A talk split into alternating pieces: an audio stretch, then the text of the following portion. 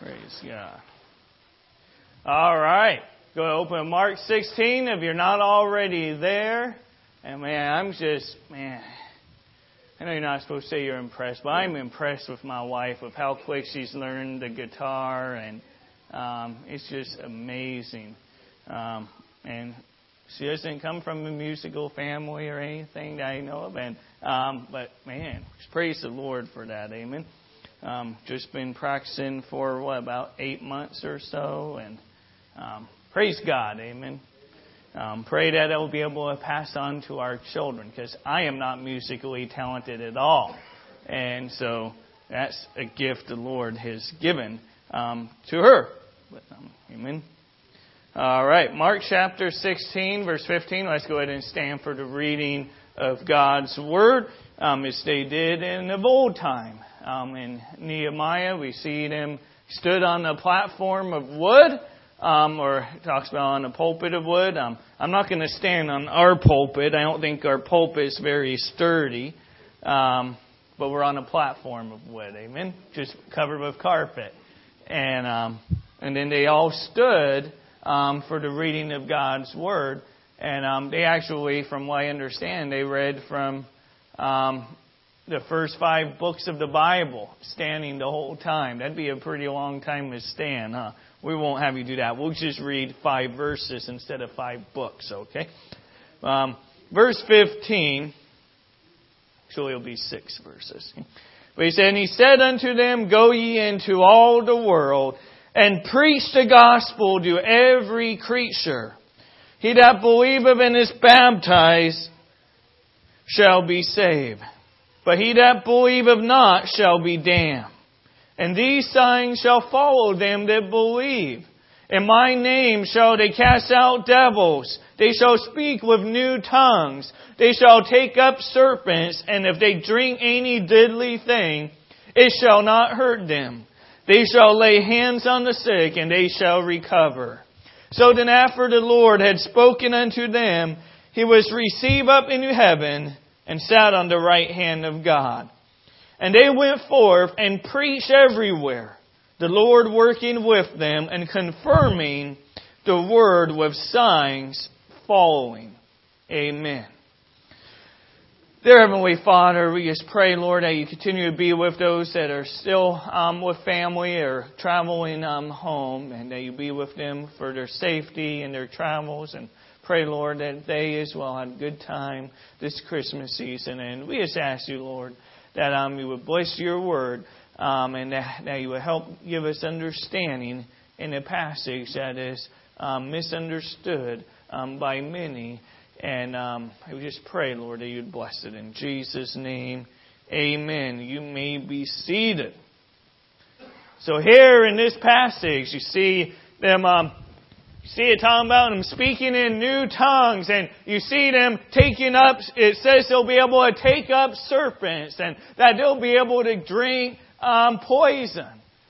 And we just added the candles just to add to that effect today. As we drink poison and take up snakes. Uh, I'm just kidding, of course. But um, we, this is from our candlelight service we had for Christmas Eve. But passage of Scripture um, there's much controversy um, shrouded around this passage. Um, many times things are simply um, misunderstood, and um, but some of it even starts from it. The, the last 12 verses of Mark.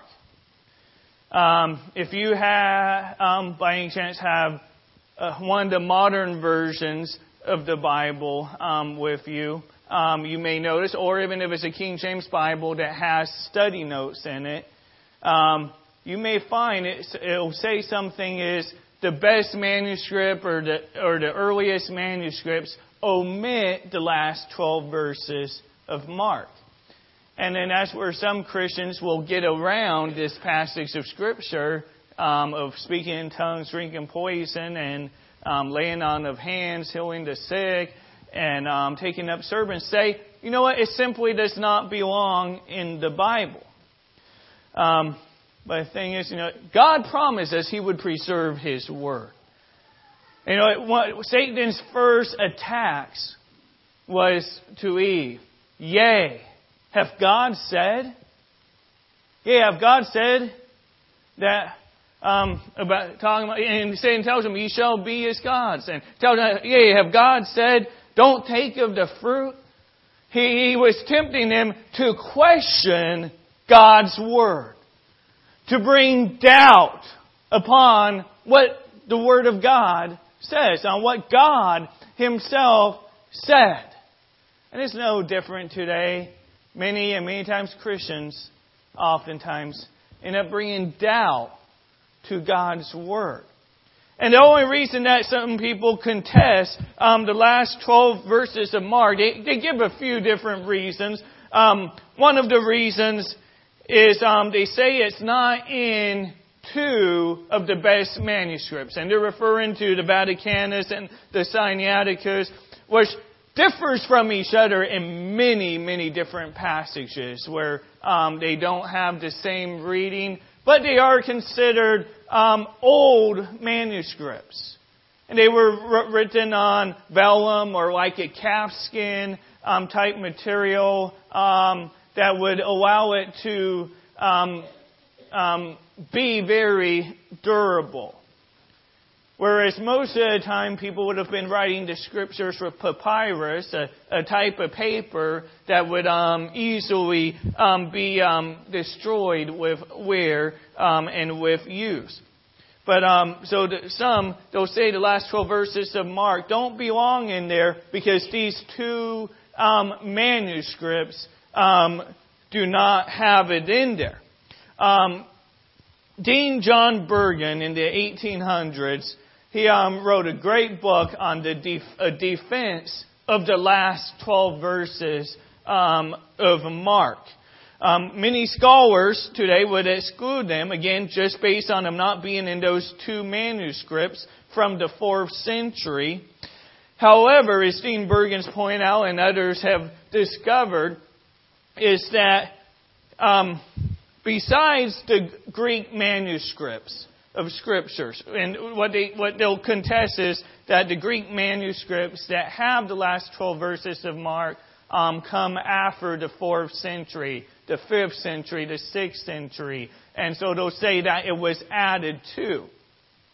But what you end up finding is you end up seeing church fathers, people of the first, second century Christians, that quoted from Mark and quoted passages that are contained in these last 12 verses.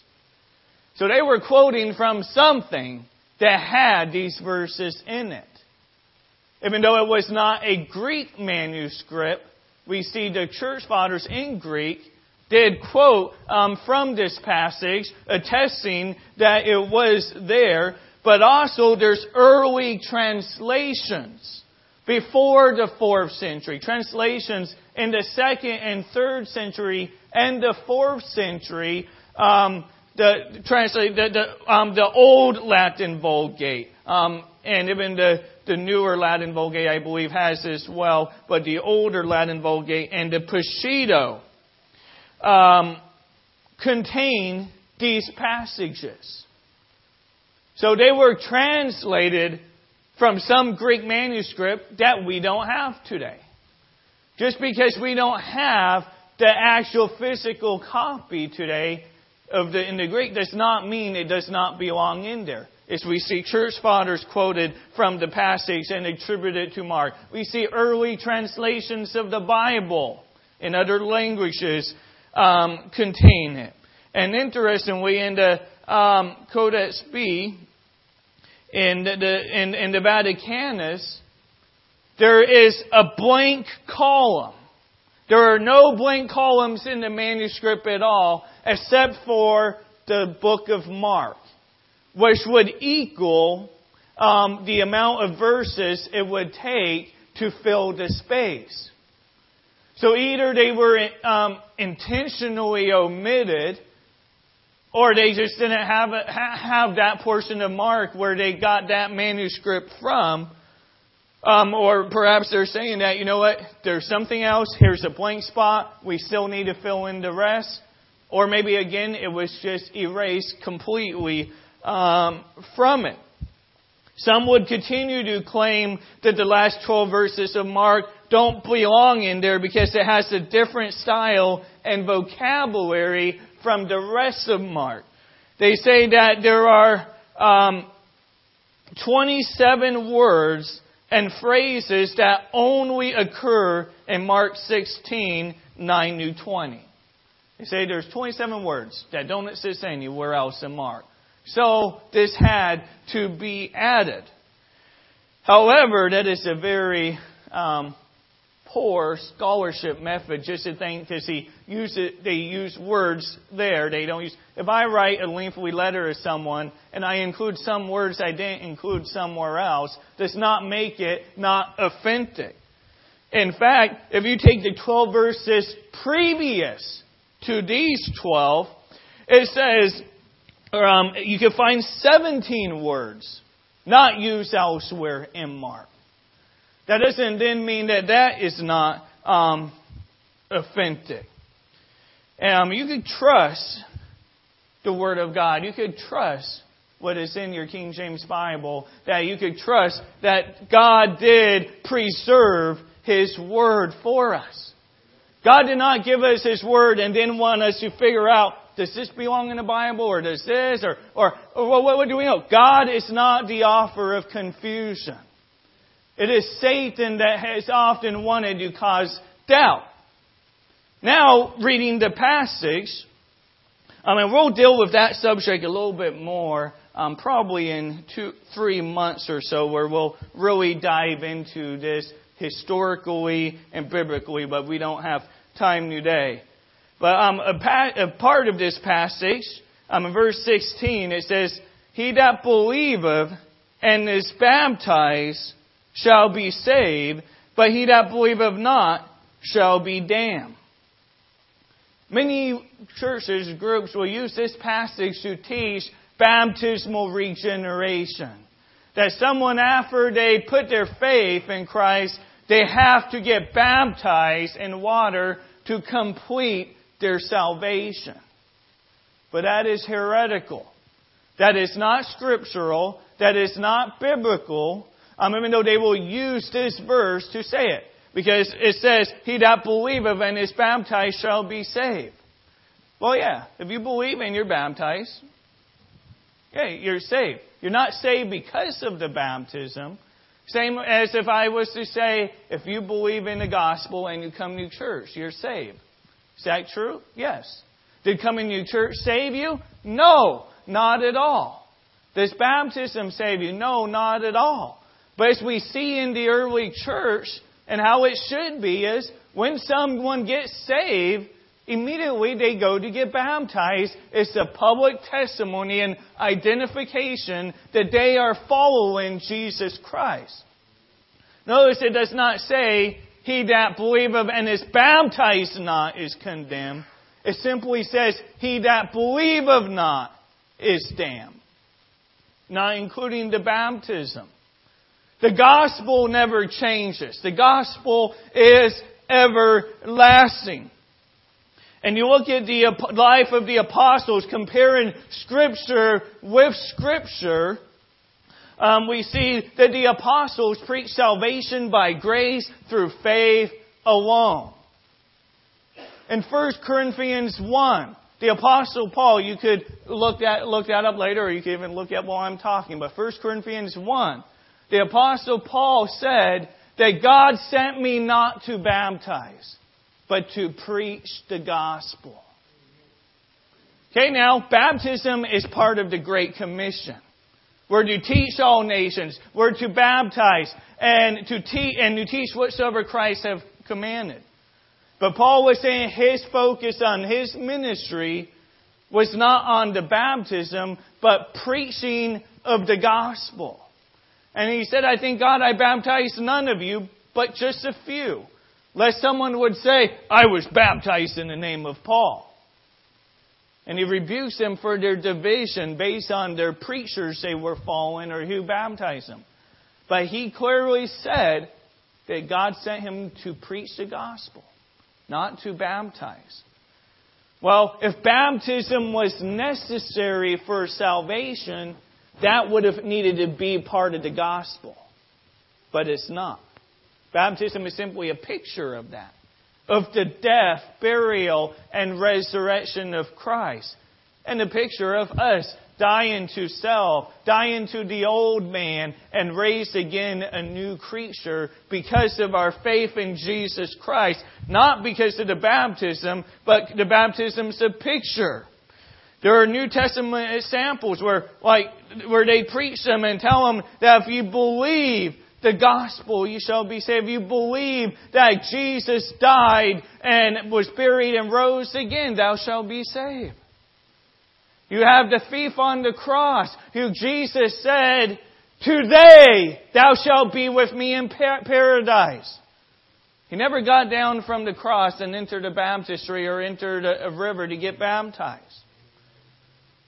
It was not necessary for salvation.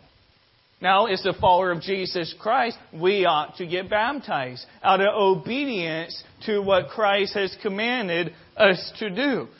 But baptism, water baptism, has never regenerated anyone. It has never given anybody um, new life. You know, there's a um, new song. I saw it. Um, it was being critiqued um, by the secular media for a different reason than the reason I would critique it for. Um, Carrie Underwood um, wrote a new song, faith based, and about how um, she was touched the water and her life was transformed. And it kind of basically gives an idea of baptismal regeneration. Now, the media were attacking her because she did a faith based song. Um, I'm giving a critique more because it, it confuses the gospel. Our life is not transformed by going into this water. There's nothing different or holy. This just comes from the tap water. Just right here, you turn this on, and it's water. I can't do any hocus pocus and give it any salvation benefit. It's just water. Okay? But people will sometimes use this verse to teach baptismal regeneration or that you were born again by being baptized. But it, it, Jesus is simply saying that he that believeth and is baptized, usually, you know, someone got saved, they got baptized, and he tells them that there's salvation, but he says, but it's he that believeth not that shall be damned. Not he that is um, baptized um, not. And um, so that's another part that oftentimes controversy comes from there is they'll try to teach baptismal regeneration because of that. The other things are the sign gifts. Um, there's um, what in theological circles they classify as a cessationist and a non cessationist. A cessationist would believe that some of the gifts, some of the spiritual gifts, have um, with the completion of the, of the scripture, and um, such as um, working of miracles, um, speaking in tongues, um, faith, um, faith healing, as far or faith healers. Okay, faith healing is has not passed away. Okay? James wrote about the prayer of the faith shall save the sick. But the power that the apostles and some they transferred the gift to, where Paul would be able to walk by somebody and somebody touched his handkerchief and they were healed. Or we see Peter and John coming and raising the dead to life. You don't see any self proclaimed faith healers raising the dead. You know, and if their ministry is authentic, why are they not going to the hospitals? Why aren't they going there and raising them? Okay, so a, a non cessationist would believe that the gifts are still in operation the speaking in tongues, of um, do, um, doing miracles, um, um which would be usually the charismatic groups, um, Pentecostals, and um, but in reality, most charismatics are still cessationists to some point. They may be different on exactly where, what they believe stop, but I don't see the, um, I, at least I haven't heard of it. Norma, correct me if I'm wrong, but I don't think the um, Pentecostal church, the um, Jesus name only one, I don't think they drink poison during their church service, do they? Okay, okay, okay. I, I, yeah, I know there's some and um, and I, they don't take up snakes either, do they? Are they taking poisonous snakes? I, I didn't think so, but Jesus said this is what would happen. They said those that believe would take up serpents and drink poison. But yet, see, those churches, their cessation is to a degree too. They're not drinking the poison. They're not um, taking up rattlesnakes. Um, they're not having, even though they may claim speak in tongues, they're not having cloven tongues of fire come above their head. They're not having a mighty rushing wind um, come through their service as it did on the day of Pentecost. Almost everyone is cessationist to some degree. Okay, not everyone would believe that there are apostles and prophets today. Now, many of the charismatic movement, some of them do. Some of them claim to be super apostles, that they are um, even more superior to the apostles in the Scripture. But one of the couple of the qualifications of an apostle was they had to have um, seen the resurrected Christ. They had to come from the baptism of John, according to um, Acts chapter one, which none of them have seen the resurrected Christ. And when we read in Revelation, it talks about there being 12 gates or 12 pearls um, that represent the apostles of the Lamb. It was limited in number. The apostles and prophets were the foundation of the church. But now, the gift of prophecy in that sense, um, Hebrews um, 1 talks about how God in time past have spoken by the prophets, but now speaks through his Son, Jesus Christ. Most charismatics, they, they don't claim to be writing scripture. And so, in a way, they still believe that they believe that gift has ceased. Now, some of them will get, say that they are given prophecies that are sometimes on par with Scripture. They'll say, and um, but then yet they'll defend why some of their prophecies don't come to pass. Um, which the Bible speaks about. If a prophet was to um, preach something, prophesy something, it didn't come to pass, they were a false prophet and often stoned um, for their um, heresy. But again, you don't see them handling serpents or taking, drinking um, poison.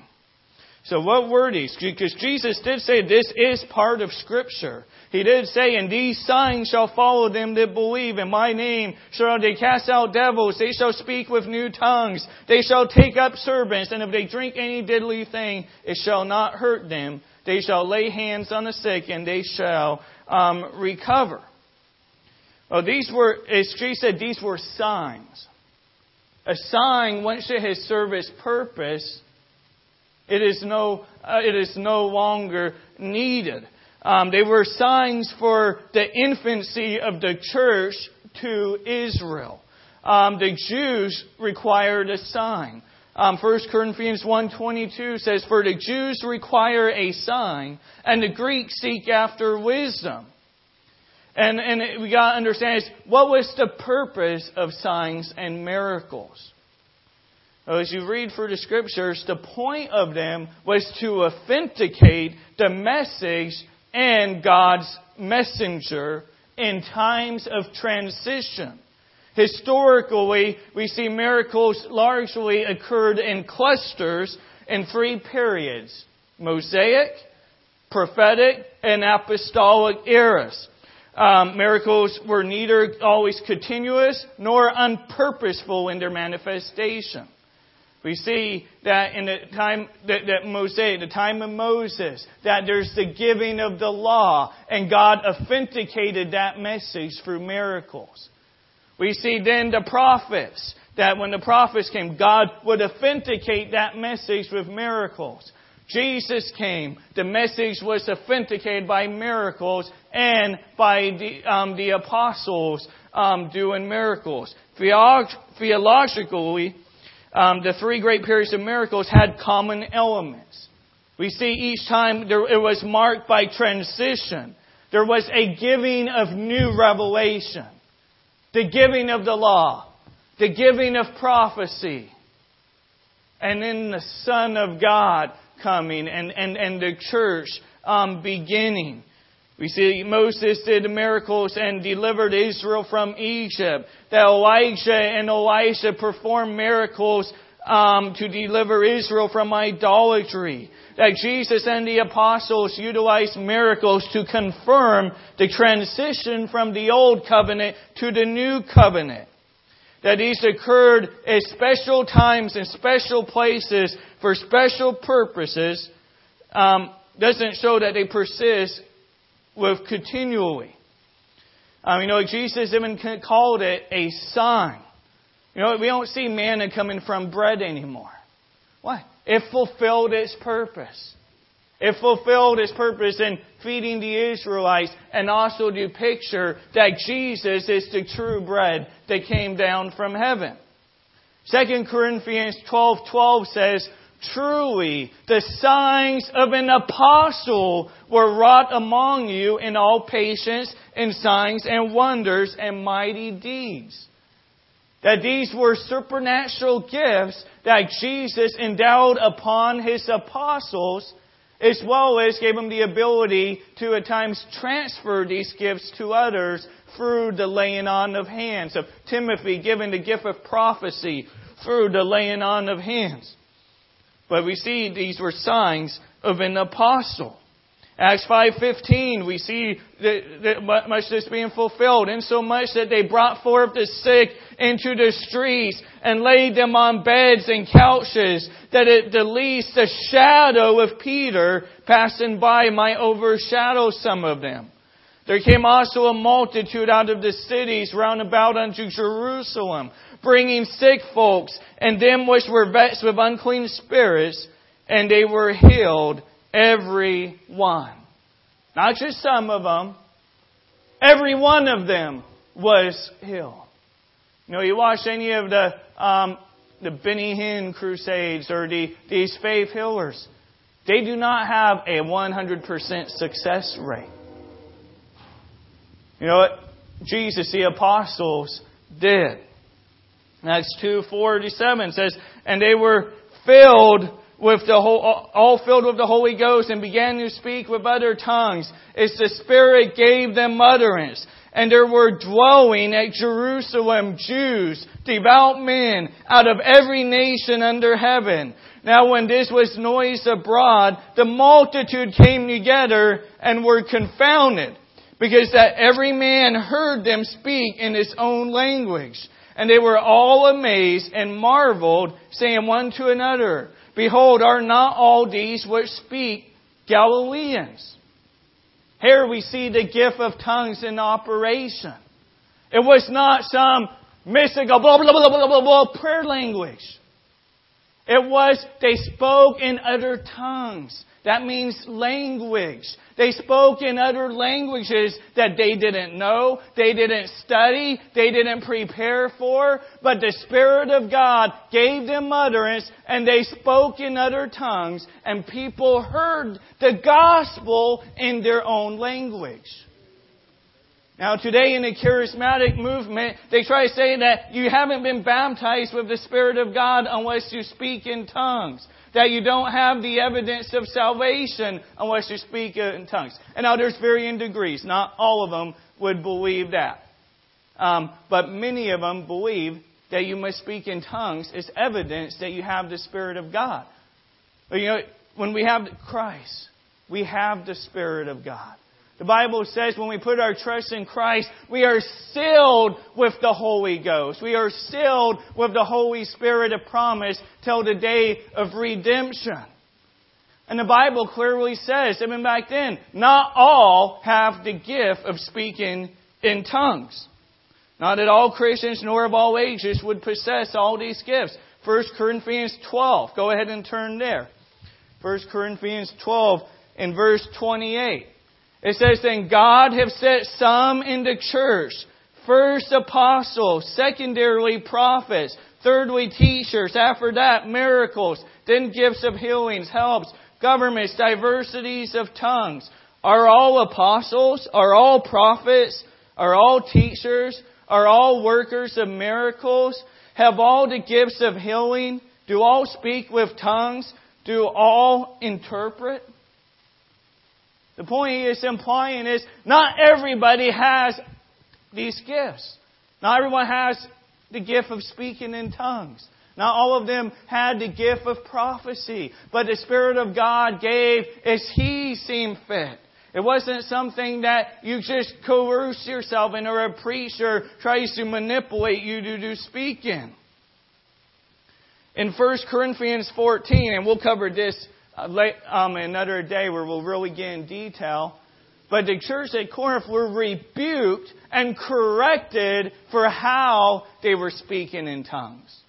Many times people will use it to support their belief in speaking in tongues today and what they do, but Paul is rebuking them. He is correcting them for speaking in an unknown tongue. It wasn't the supernatural gift where someone would hear the Word of God in their own language.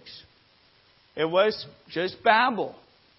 And he said, I would much rather speak five words with my understanding than a thousand words without understanding.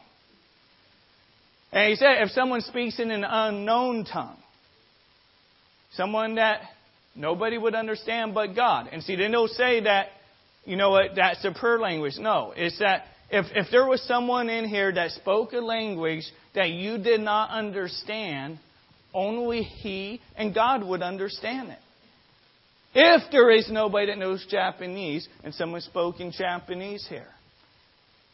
Say, we, say I had a Japanese teacher teach and they taught in the language Japanese. And I'm just assuming if nobody knew that language, there may be someone that does. But if nobody knew that language, that is an unknown tongue to us. Now, God understands him. And that's what Paul says let him speak to himself and knew God. Or let there be an interpreter. If there is someone in here that knows Japanese, then they could, they, they could go ahead and they could teach, and then we could have an interpreter so we would all be edified. And so you find that 1 Corinthians 14. We don't have time to get that, go there, but write that down and test what I say. Test what I say that where it be according to the scriptures. We also see, go ahead and turn to 1 Corinthians 13.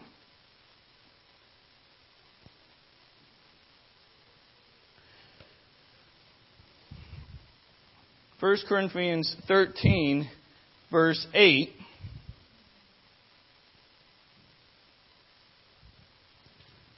I'm second. I'm in the wrong one. 1 Corinthians 13, verse 8. It says, Charity never faileth, but whether there be prophecies, they shall fail. Whether there be tongues, they shall cease. Whether there be knowledge, it shall vanish away. For we know in part and we prophesy in part. But when that which is perfect is come, then that which is in part shall be done away. When I was a child, I spake as a child, I understood as a child, I thought as a child, but when I became a man, I put away childish things. You know? Some of these things were needed for a period of time. That is a child, it's an infant, would maybe need some things. Sometimes it's eventually put away. And now there is um, considerable debate on whether this is talking about um, the written Word of God or Jesus Christ when, when He returns um, and will be known as we are known. Um, and so I'm not going to address that because some of that I, I don't know. As far where prophecy, now we know the prophecy sees um, with the completion of Scripture and the, the, the knowledge of that kind of revelation. Um, the, the speaking in tongues here is in the middle voice.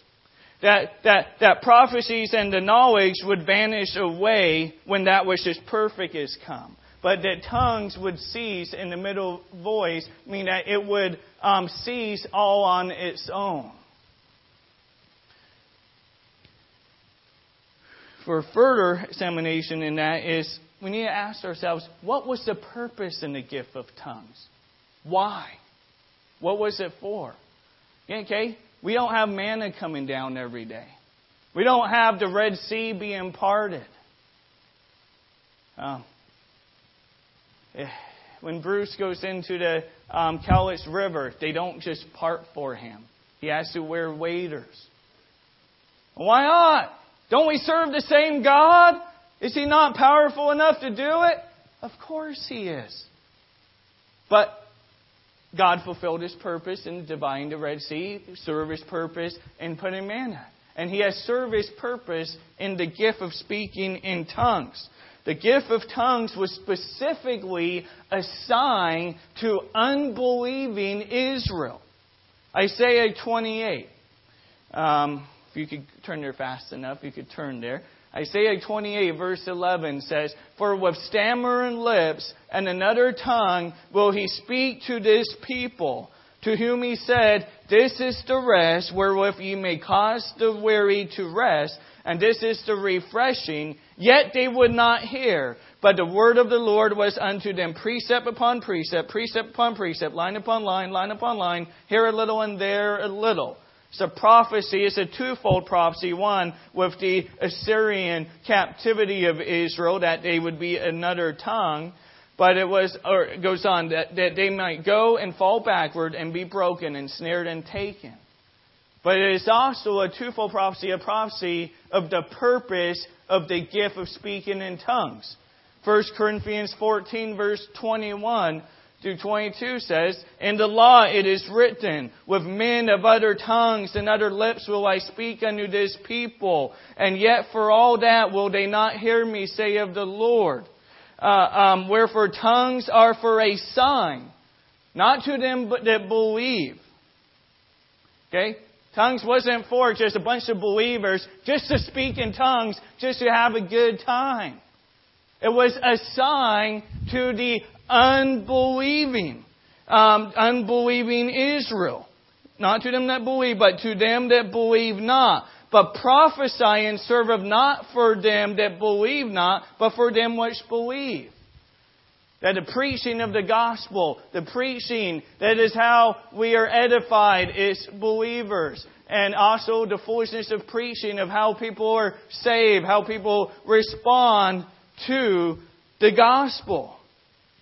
But this was a sign to unbelieving Israel. And then we see it is what happened. They would fall backward. They, they would be stumbled. They would be broken. And so basically, I believe tongue ceased probably around 70 AD, somewhere after Jerusalem was came in, Israel was taken over, that it served its purpose to unbelieving Israel. It was not a sign for the believers. Now, believers would be the ones speaking in tongues, and people would hear the gospel, but nowhere was there ever a prayer language, and this purpose was a sign to unbelieving Israel. And that purpose was fulfilled. Now, can God do it today? Sure, God could do it today if He so sovereignly chose to. But as we see in the pattern of, of Scripture, we see, see it has fulfilled its purpose.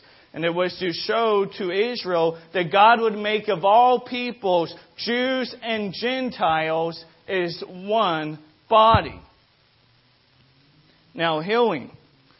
You know, there's some that will teach that you're not, if, if you're sick, if you're ill, you're not right with God. That, that you need to have faith and that you need to have a walk with God so you're better. That you need to go to a faith healer and that you need to confess your sins and, and they'll forgive you. Some, not all of them would go that extreme and say that. I'm trying, trying to be fair. But you know, in the Bible, where even miracles abounded, we got to understand what was the purpose of the miracles. It was to authenticate the message. Is we didn't have the whole New Testament written yet. This was still all new revelation, and so it was to authenticate the Word of God. But not everybody was always healed. We see that Paul had the thorn in his flesh. We see um, that Epaphroditus, the Bible talks about how Paul left him sick. If Paul had the gift of healing, which he did, why didn't he heal him? Why didn't he just lay hands on him and have him be healed?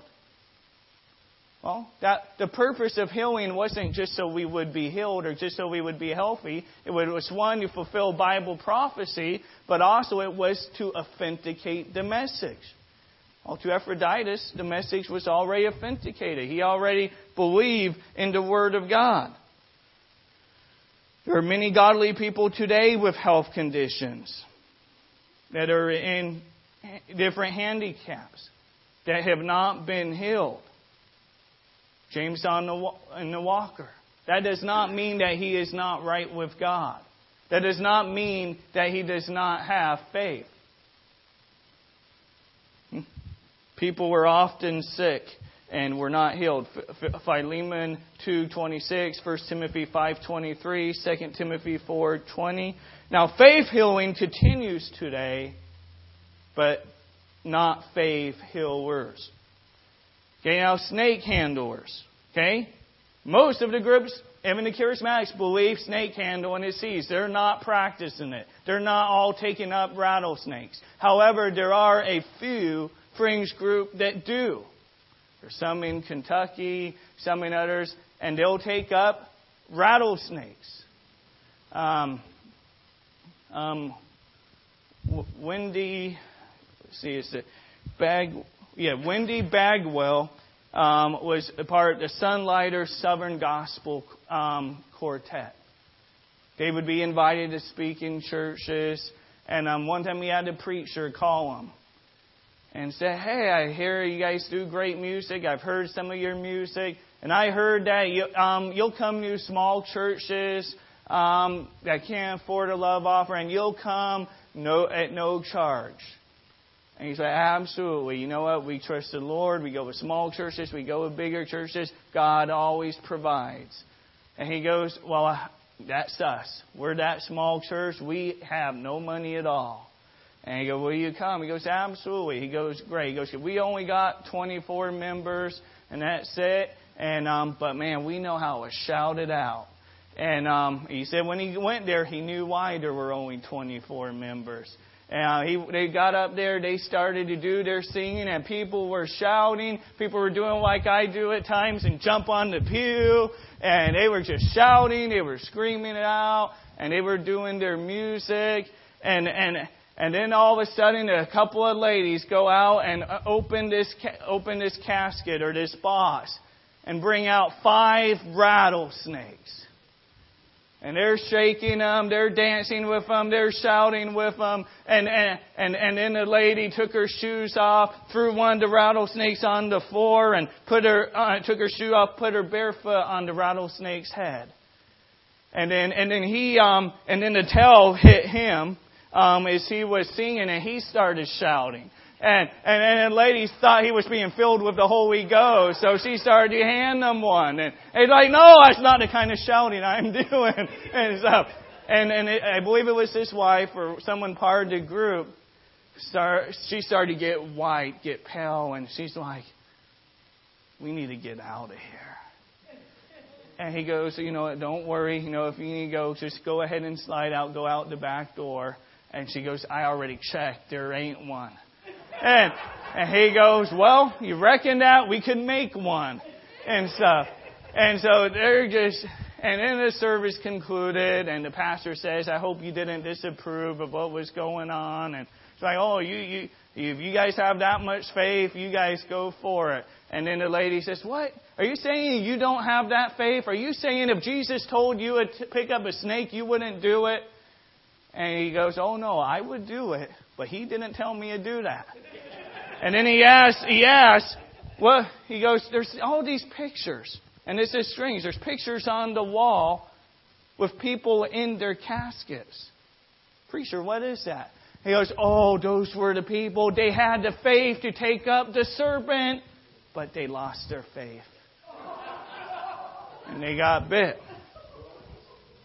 So some do take this passage and abuse the scripture like that.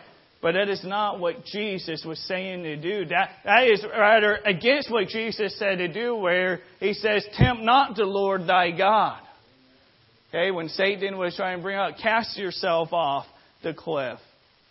He said, Tempt not the Lord thy God.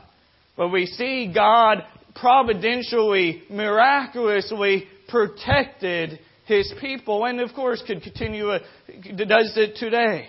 We, we, we, we see in Acts 28, 3 to 6, that when Paul had gathered a bundle of sticks and laid them on the fire, there came a viper out of the heat and fastened on his hand. And when the barbarians saw the venomous beast hang on his hand, um, they said among themselves, no doubt this man is a murderer, whom though he have escaped the sea, yet vengeance suffereth not to live. They're like, you know what? Yeah, this guy, the gods are going to kill him.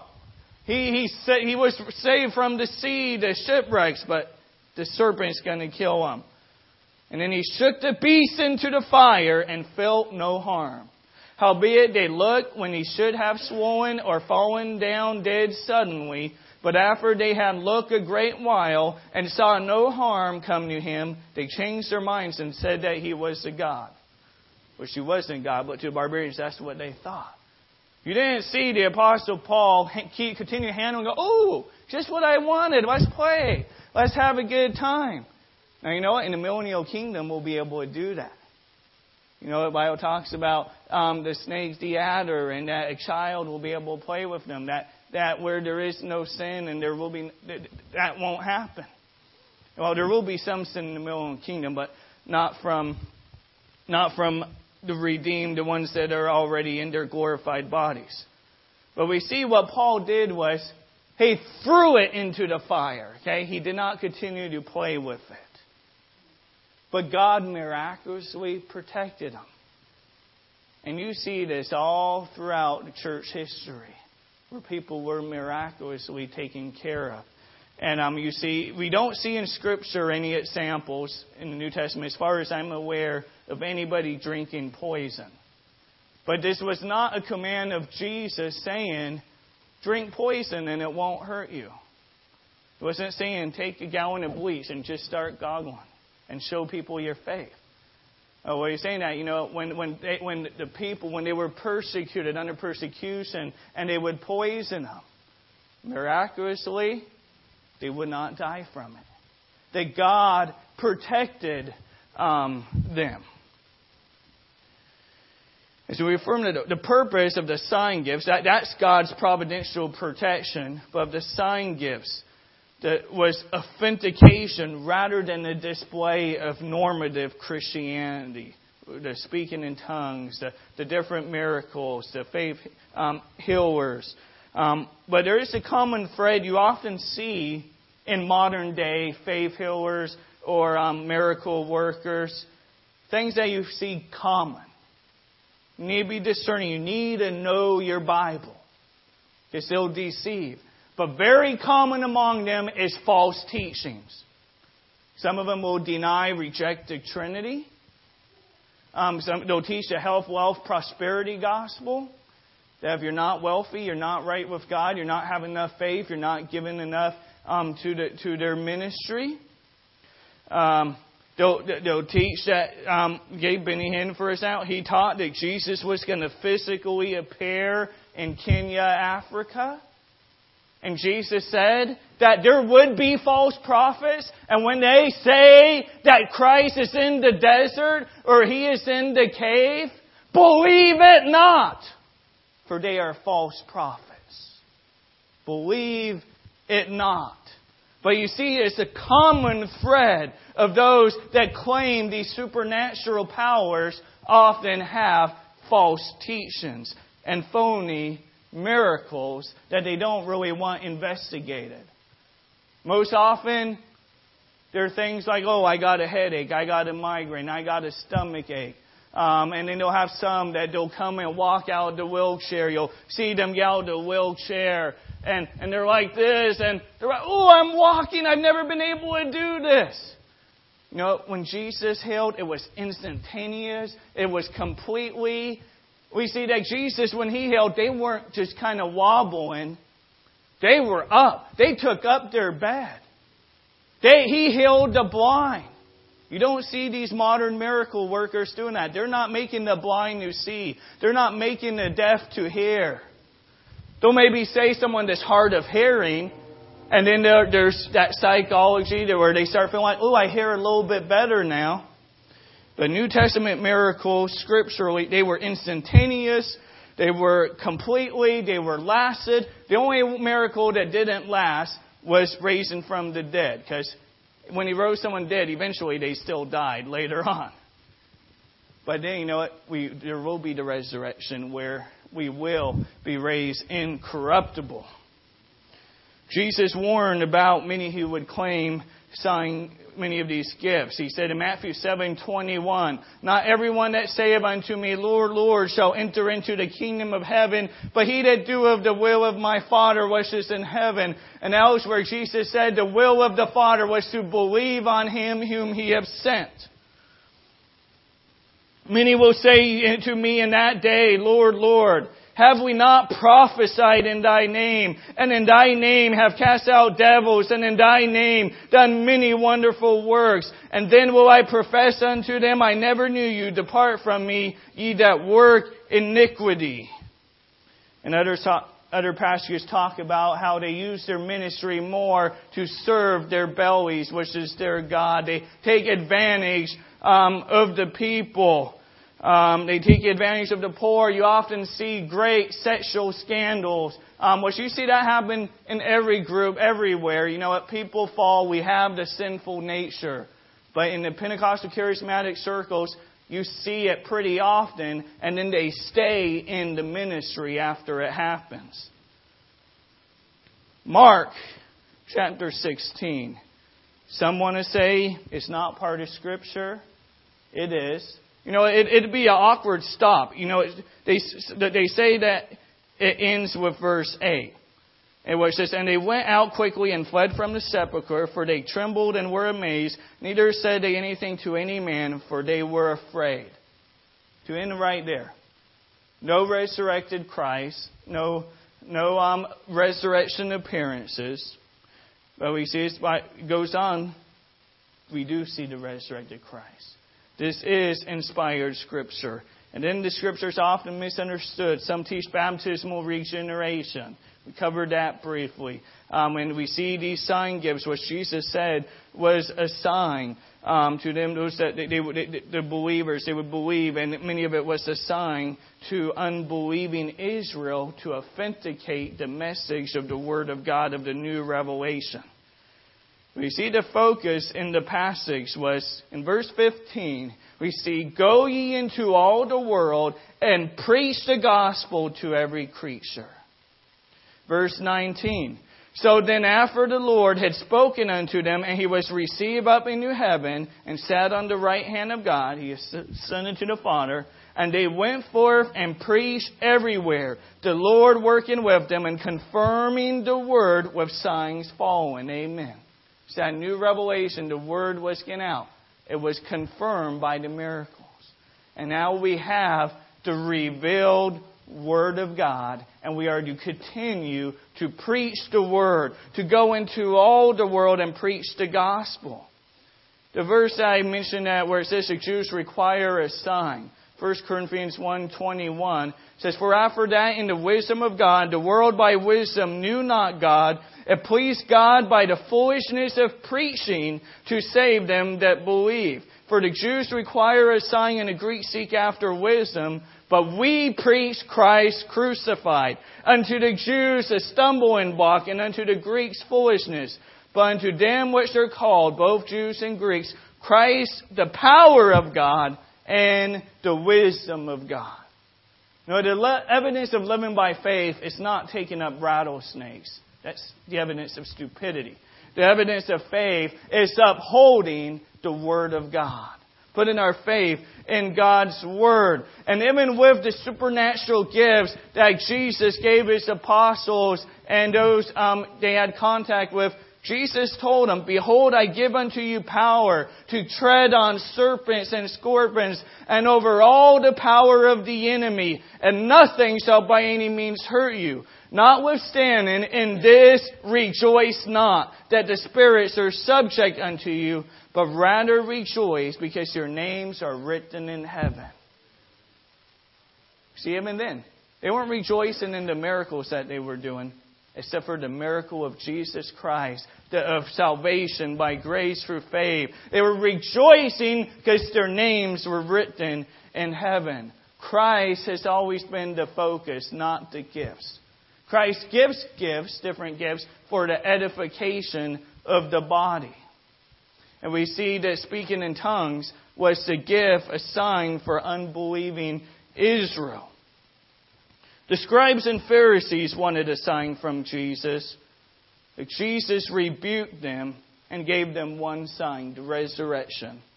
End of discussion. Matthew 12:38 says, Then certain of the scribes and of the Pharisees answered, saying, Master, we would see a sign from thee. But he answered and said unto them, An evil and adulterous generation seeketh after a sign. And there shall no sign be given to it, but the sign of the prophet Jonas. For as Jonas was three days and three nights in the whale's belly, so shall the Son of Man be three days and three nights in the heart of the earth. That was the one sign that he was focused on that was given. But then even as um, Abraham said that even though one rose from the dead, they will not, would not believe. When Lazarus and the rich man, um, the rich man was in hell, and Abraham told him, even if one rose from the dead, not believe. You know what? Jesus Christ has risen from the dead, and there are still many that do not believe. And there are many that haven't heard. As where Jesus said, Go ye and preach the gospel to every creature preach the gospel to, to the whole world. You know, that sounds kind of overwhelming. I kind of feel stuck in Washington. I can't go to the whole world. I can't afford to go to the whole world. But it's a commission to a church. You know, we do support missionaries. When you give toward missionaries, we send the money to the missionaries to help them give the gospel in other parts of the world that fruit would abound to your account. Now, we may not personally be able to reach the entire world, but it's the one the one poem says talks about a young man going to a beach, seeing an old seeing an old man. He said, said that he just saw him tossing starfish into the ocean. The young man said, "What are you doing?" So I'm trying to save these starfish. It's sun, it's sunny out, it's hot out, it's drying them out. And the young man scoffed at him. Says, the beach is massive. You're not going to be able to get to all of them. It is impossible. The old man picked up another starfish. Said, I made a difference for this one. Made a difference for that one. You know, you may not personally be able to get to the whole world, but we see as a church, you know what Christ uses his churches to get the gospel everywhere, and you can make a difference with the people around you, the people you meet. Don't be so focused on the sign gifts.